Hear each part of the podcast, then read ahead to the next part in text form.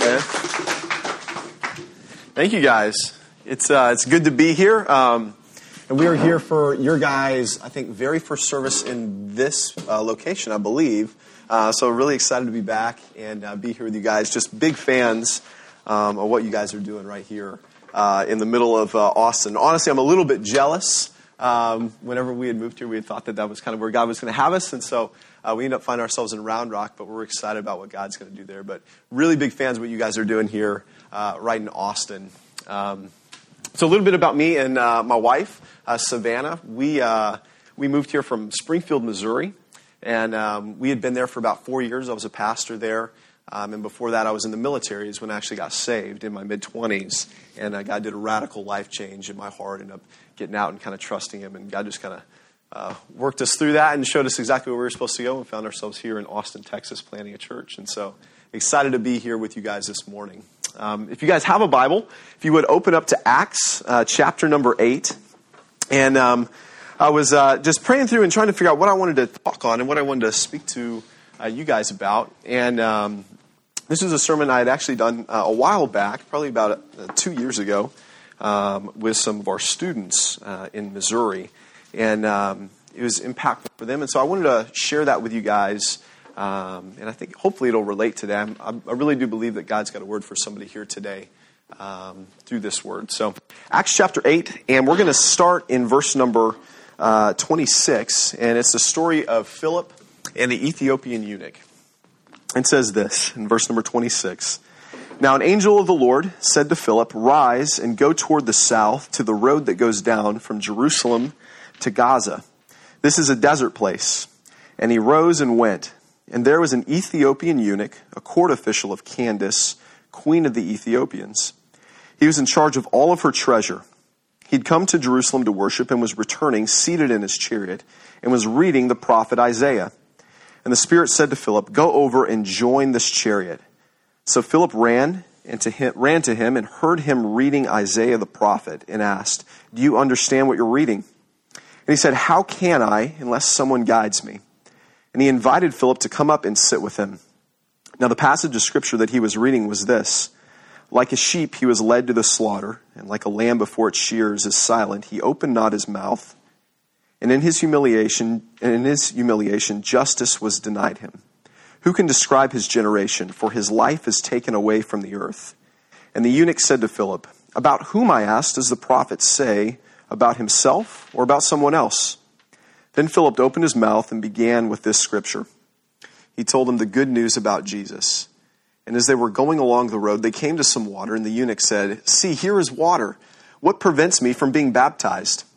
And he commanded the chariot to stop. And they both went down into the water, Philip and the eunuch, and he baptized him.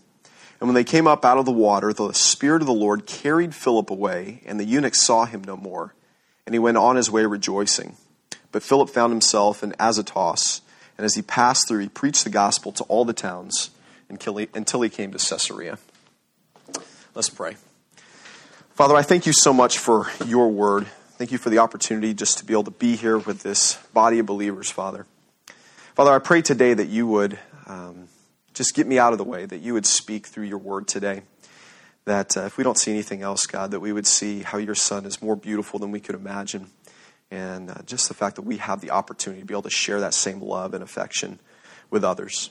Father, it's in your powerful name we pray. Amen. Uh, how many of you guys, you guys had chores growing up? You had, you had chores you had to do, like your parents made you do chores, right? Be a respectable young adult. I, I had chores growing up. And uh, I was just talking, um, uh, forgive me, what, what, was your name again? Philip. Philip. I was talking with Philip about, oh, excellent, perfect. Uh, I was speaking with Philip uh, earlier just about um, a little bit of my childhood. And I actually grew up um, for about three years in upstate New York. And uh, we lived up near the Adirondack Mountains. And so if you know anything about that area, uh, it gets really, really dark at night. Like away from the city, you're away from the lights. And so uh, used to, uh, we, we grew up there in the Adirondack Mountains. And my mom, she would give me chores. She would say, hey, Ben, uh, your job is to take out the trash before your father comes home. right? And so, like any any good, you know, fourth or fifth grader, I waited all the way up until like six o'clock, right, six p.m. And then my mom's like, by the time your dad gets home, right, he's going to be pretty upset. So you better get this done. So I, I go out there and I I start getting all the trash ready, put it in the garbage bin, and I open up the garage door. And sure enough, right, it's like pitch dark out, like you can't see your hand in front of your face. And so I'm, you know, I, am like mentally and like emotionally preparing myself for what's going to happen because up in the Adirondack Mountains, like there's sightings of like bears, right? There's, and again, in, in a kid's mind, right, there's all sorts of things that come after you, right, whenever you go out into the dark. So here I am, I, I open up the garage door and, and there's nothing but blackness out there. And so I emotionally prepare myself and I, I get my trash can and I start walking out to the road right? And, and every step away from the light as I move out into, into the driveway, out toward the road, right? The tension starts to build, right? Any, anybody else been there with me? Like you, you just feel the tension rising. And so I'm, I'm pushing the trash can out there and the tension is rising and rising. And, and, and I push the trash can, I get it all the way out to the road. Right? It's like this climactic moment. Like I look back and like the light is so far out there, right? As a little kid, I'm like, oh my gosh, it's so far away. And so I push the trash can all the way out there. And at that moment, that's when it was like a shot. And I, I take off, right? If, had I been in the Olympics, Usain Bolt wouldn't have stood a chance, right? Like, I'm running back. And I'm hitting the garage door, right? Because who knows what's going to climb underneath, right? When the garage door is going down. And so I, I, bolt and I take off and I'm pushing the garage door trying to get it down. And, and finally it closes. I'm like, whew, I made it. I made it. And, and, and, I think for, for a lot of us, right, like we, we have a tendency to overemphasize stuff like that. Like, you, you ever been there where you've got those things where you just build up in your mind and you feel like, feel like something's just chasing you, right? Like something in the dark, something behind you, it's just, it's coming after you. And the thing is, is that I think a lot of us, we actually have a propensity to live our life that way, where we're, we can not really put our finger on it, we can't really even articulate it to you, but there's just something that's, that's been chasing us, that's been after us. And so I think for a lot of us, if we were to really drill down into this, if we were to really think about this, for a lot of us, it's actually our past. It's things that have happened in our past that maybe have been done to us or, or we've done to others. And for whatever reason, our past, it has this way of kind of always being there in the dark, just behind us. And for many of us, it actually causes us to uh, not be able to live out the purpose that God has given us. Uh, and so I want to come around this concept and this idea today of your purpose, the purpose that God has given you in the past that you have, that baggage that you deal with. And so uh, for me, um, this is something that you know I wrestled with at um, what, is that, what does that past look like? And how do I how do I move forward with what with all that God is uh, calling me to? There's a movie that came out. Um, it was back in the '80s called Chariots of Fire. Anybody remember that movie? They had the really epic uh, the the scene where they're running along the beach and they got that really epic uh, soundtrack going. Um, I love that movie. It's really really cool. And today, as we're talking about, there's this chariot in here, and it kept making me think about this. But um, as I was thinking about it, there's these two guys that are in this movie. One of them is running from something, his past, and one of them is running towards something. Um, this guy, his name is Harold Abraham, and he is a Jew, and he's actually running from his past. He's running from the society around him, they're anti Semitic. Um, he's running from his own personal demons. He's also running from self doubt. The other guy in there, his name uh, is uh, Eric Liddell, and he's actually running toward something. He's actually running toward his purpose. In fact, he gives this quote, and this is a true, this is a true quote. He says this. This is Eric Liddell. He says, I believe that God made me for a purpose, but he also made me fast. And when I run, I feel his pleasure. Did you catch that? He connected what he did with the purpose that God had given him and the pleasure that came from God enjoying, from, from God pouring out his love on him in that purpose. And yet, here was a guy, Harold Abrahams, who had gone to the Olympics, right, had gotten medals, and yet he was still running from something in his past.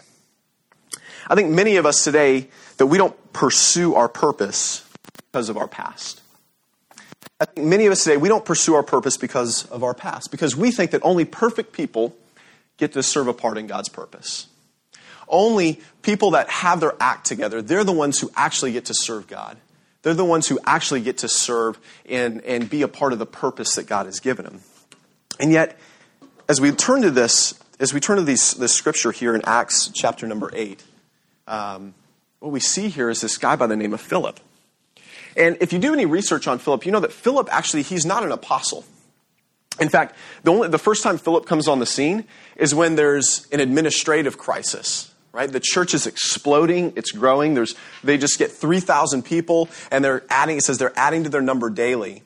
And they're looking around, they're saying, hey, how, how are we going to be able to feed these people and care for these people? Like, how are we going to do the administrative work of, of keeping this church up and running? Because the apostles are like, hey, we, we feel called. We know that our purpose is to go and preach the word of God.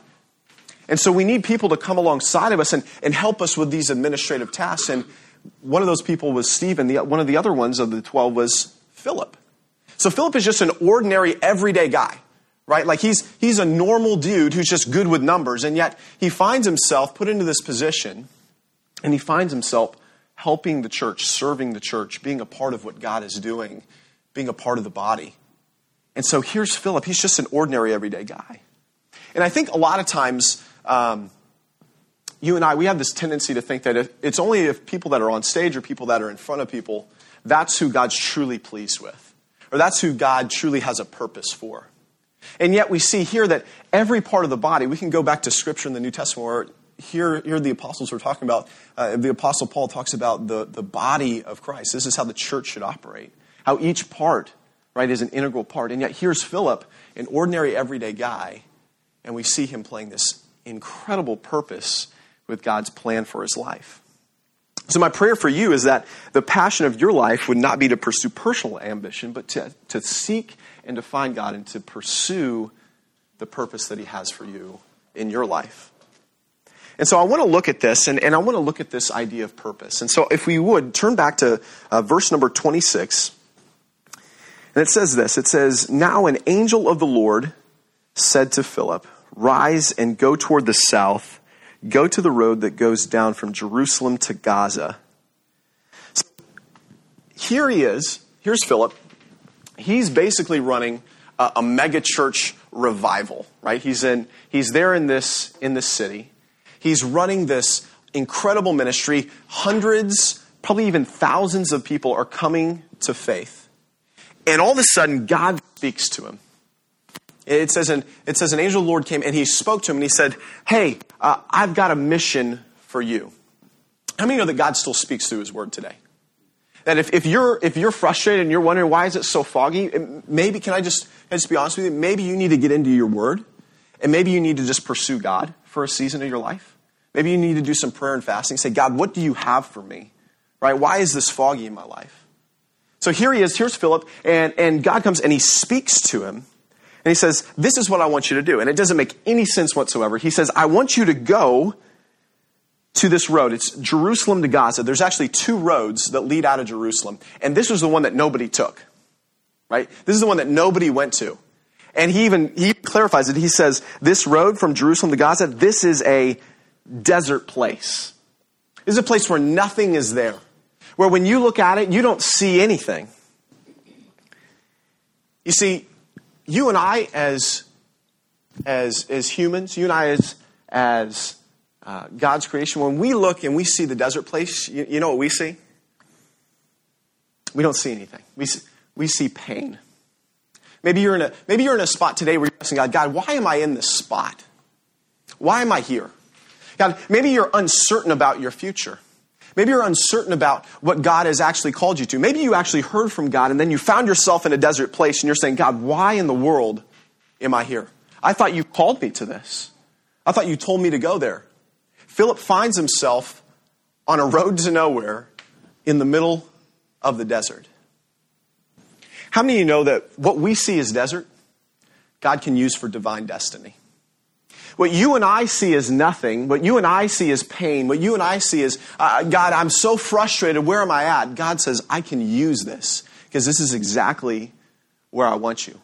It may be difficult, it may be hard, and yet God sends Philip there. I think a lot of times you and I, we have this tendency to think that once we, once we accept Jesus Christ and we start following him, that it's going to be smooth sailing.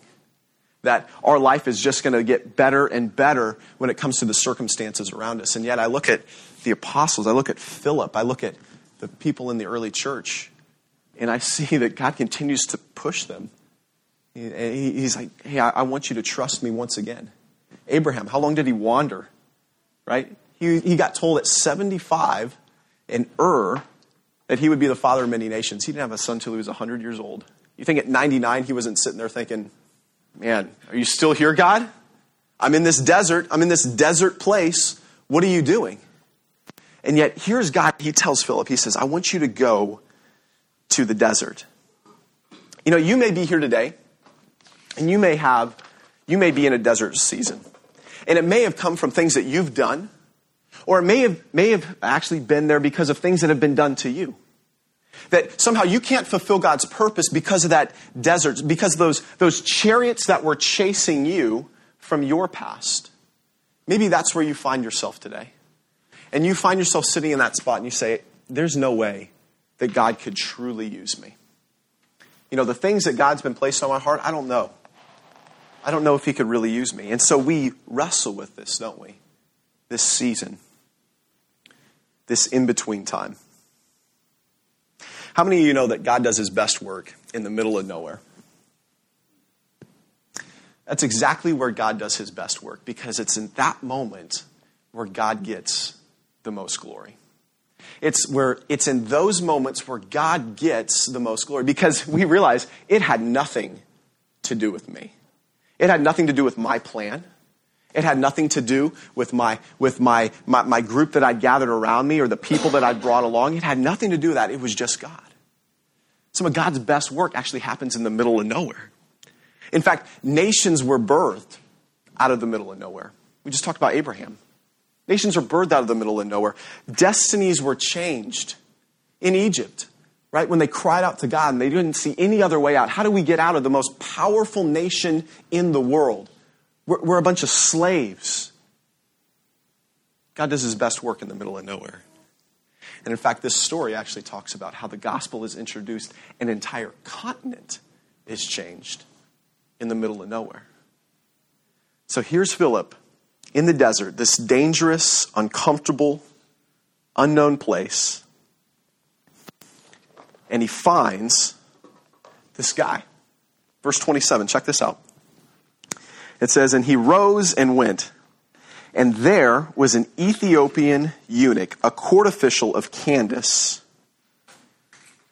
Now, this lady, Candace, she's a big deal.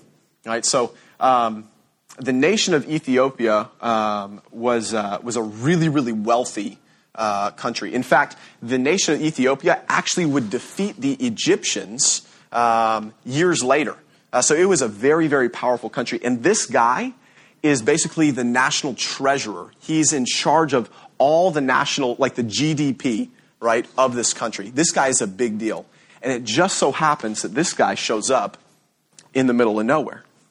And so here he is, here's Philip, and it says in verse 27 that he arose and went. The thing is, with Philip, he had to overcome some, some of his own obstacles and barriers in his own life. You see, for Philip, who was a good Jewish boy, right, he had to overcome some of the racial barriers in order to make this happen. He sees that God calls him to go do that. Do you think he wouldn't have had some questions? Well, wait a minute, God, that, that doesn't sound like my upbringing. Well, well, wait a minute, God, I'm not sure that, that, you know, that I should cross a socioeconomic border that I have here, this educational border, and yet God calls him to do just that. I wonder where, wonder where you are in your life, if there are people that God's placed you in your circle of influence to do just that. Maybe God has placed you in your circle of influence and in your situation, in your work, to cross over some of those same type of borders and barriers and boundaries. Because here's Philip, and it says that he actually obeyed. And, and more than that, look what it says here in verse number 30. It says that he actually, he ran to him. Right, Philip wasn't playing around. He said, God called me to do this. I'm moving forward with everything that I've got. I'm moving forward with all that I am. I know for myself, there's many times where I have a tendency to, to hold back and have a plan B and, and want to make sure that I've got some sort of safety net before I go. And yet here's Philip. He's saying, God's called me to it. I'm all in. Right? Like burn, burn the ships behind me. I'm here and I'm doing what you've called me to. It says Philip ran. And so he runs and he goes after this chariot. And so he gets there and he says, Do you understand what you're reading? And he said, How can I? And this is one of the saddest ones. How can I unless someone guides me? You know, there are people around you today who are asking that same question How can I? And maybe the reason that you're put in this desert season is for your purpose. Maybe the reason God has placed you in this desert season is just to reach that one person, that one individual. Because what can happen I mean, we know what happened with this guy. This guy changed an entire continent. In fact, the entire nation of Ethiopia is the only Christian nation still existent on the continent of Africa. It lasted thousands of years after Philip. And yet, who did he talk to? He didn't have a master plan. He didn't go to Ethiopia and start a massive campaign. You know what he did? He was obedient to God's call with one person to go to that desert place and talk to this guy. And yet we see it changes everything. I wonder who is that in your life? Who does God have on your heart right now? That person that, you know, you, you haven't really got around to talking. You haven't really been direct about it. You know, you've, you've done good job at neighboring, you know, you've talked to him, you've been friendly, but have you actually asked him? Because look what he says. He, he says, Do you understand what you're reading? He's, he's literally reading the words of Isaiah here about the Messiah. And look what he says. He says, How can I unless someone guides me? How can I? Romans 10:14, Paul talks about this. He says, he says, How can people know unless we tell them? How can we know? Some, you, you got here today because somebody told somebody that told somebody that told you, that lived it out for you. I wonder who that person is in your life today. And so he comes in, and, and this is what this is such a cool thing. He says he invited Philip to come up and sit with him. He says, Come sit with me. I think a lot of times you and I, we, in, there's nothing wrong with this, right? I think that God has gifted, a, gifted different people, and we want to have plans. And I'm a type A, like very task oriented, driven person in that way. But you see what changes this guy's life? He says, "Just come sit with me."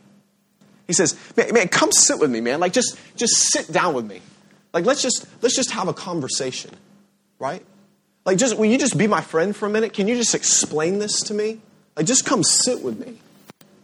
And Philip comes and he sits with him. I wonder how many people like that that you could that you could do that with. Like just open your home up and say, "Come sit with me." Hey, come to church. I'll buy you lunch. Right? Like come come sit in this small group. Like we're going to talk about Jesus and I just want to like love on you. Right? Like just come sit with me. How many lives would be changed if we would just be obedient to the call of God? Something as small as just come sit with me. And yet here's Philip, and he does that.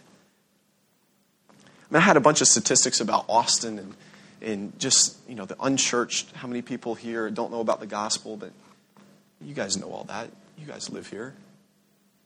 I guarantee you there's, there's people that are right next door to where you live that need to hear this right next door.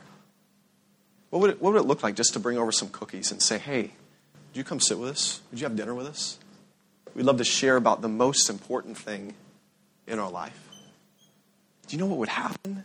You know what would happen to the city of Austin if every Christian in the greater Austin area would do that? Not just love their neighbor well, but actually just say, man, I want to share the gospel with you in that type of way. Just this personal relationship our city would change radically. This church, Austin Chapel, would change radically if we truly believe that. If we said, man, just come in. I've got, some, I've got the most important news to share with you. And Philip does this. This, this Ethiopian, he's there and, and he shares this, and, and everything changes. And look what it says here. Look, how, look what he does. It's nothing radical. He doesn't have this massive plan. It just says here, he, he shares with him what he's reading. And then in verse 35, he asks the question, Who is this about? Right? He's reading the prophet Isaiah talking about, right, the Messiah.